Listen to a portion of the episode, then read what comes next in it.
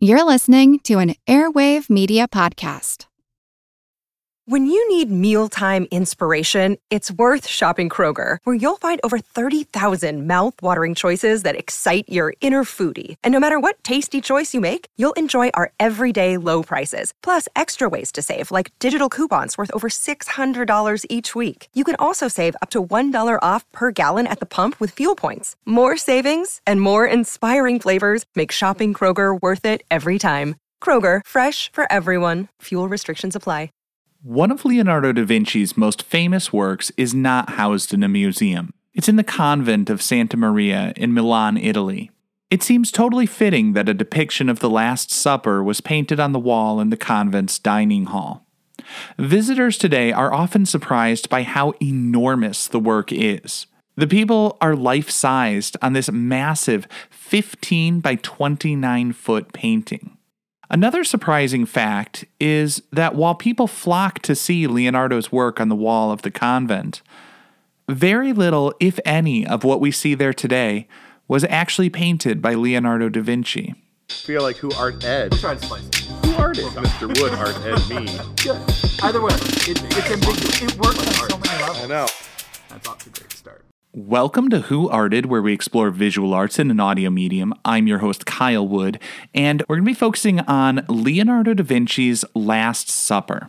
Da Vinci's Last Supper painting is well known throughout the world and referenced in numerous works of popular culture, including the famous novel turned movie, The Da Vinci Code. As with anything famous, there seems to be a number of incredible theories popping up directly proportionate to its fame.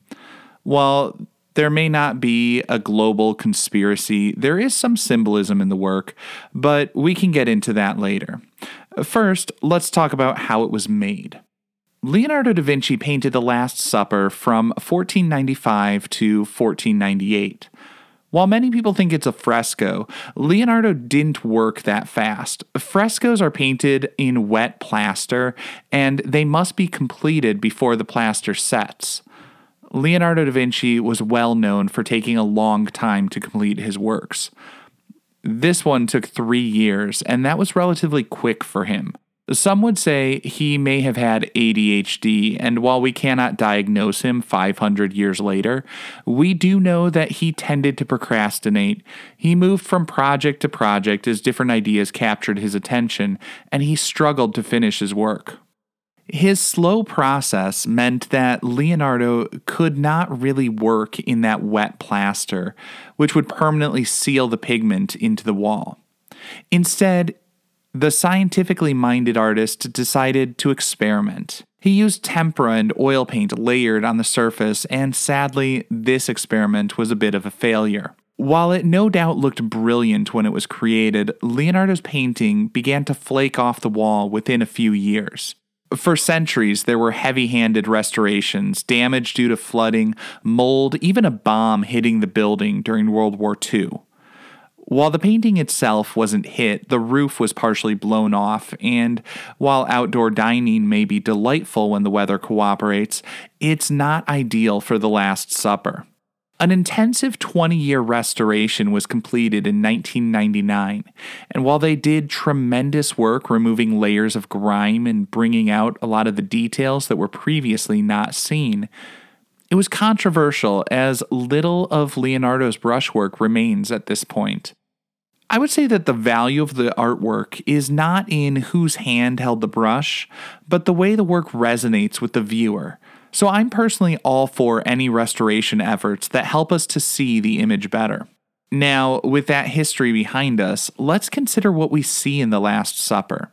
The Last Supper is a depiction of the story of Jesus meeting with his apostles just before the crucifixion. Or, I guess, just before he was captured by the Romans, put on trial, and then crucified. Jesus is the central figure surrounded by his disciples, who are all at the table as he tells them that he knows someone there has betrayed him. It's a high drama moment played out beautifully. In an age before film or reality television, uh, pictures were the only means of bringing these stories to life. I've always heard people talk about how literacy rates were low back in the day, and the church would commission artists to illustrate these important biblical stories as a means of educating people. But it's kind of hard to imagine anyone in the convent sitting there having their lunch, then looking up at the painting and having that sort of moment of realization like, oh, that's what I've dedicated my life to. I suppose maybe it served as a reminder, keeping the, the Bible sort of front of mind at all times. But I also think some level the symbolism embedded in the work is more to reach those already well versed in the story. The thoughtful depiction of each figure signals that Leonardo was a clever man, and it makes the audience feel clever for understanding the references. So, now let's get into some of those references. Uh, first of all, Jesus, as I said, was the central figure in this, which obviously would make sense. The New Testament really is all about the life of Jesus and his teachings. And so it would it would make sense for him to be literally central in this picture. Leonardo da Vinci actually hammered a nail into the wall and tied a string to it to capture the linear perspective and create a realistic sense of depth in the piece when you look at it, it feels as if you could walk right into that space. And Jesus is the central figure right over the vanishing point. So all of those guidelines in the linear perspective serve to lead the viewer's eye right to him. Thomas is standing to Jesus' right with an index finger pointed upward people debate the intention of this. Some people say he's pointing up towards the heavens. Um, maybe it's gesturing, sort of talking with his hands. But a lot of people look at this as sort of an Easter egg. For those in the know, Thomas was the figure who was said to have needed to probe Jesus's wounds to confirm his identity. So that finger up in the air is sort of referencing the finger that he put into the holes in the resurrected Jesus to confirm that it was, in fact, him coming back from the dead. Another interesting bit of symbolism we see is with Judas.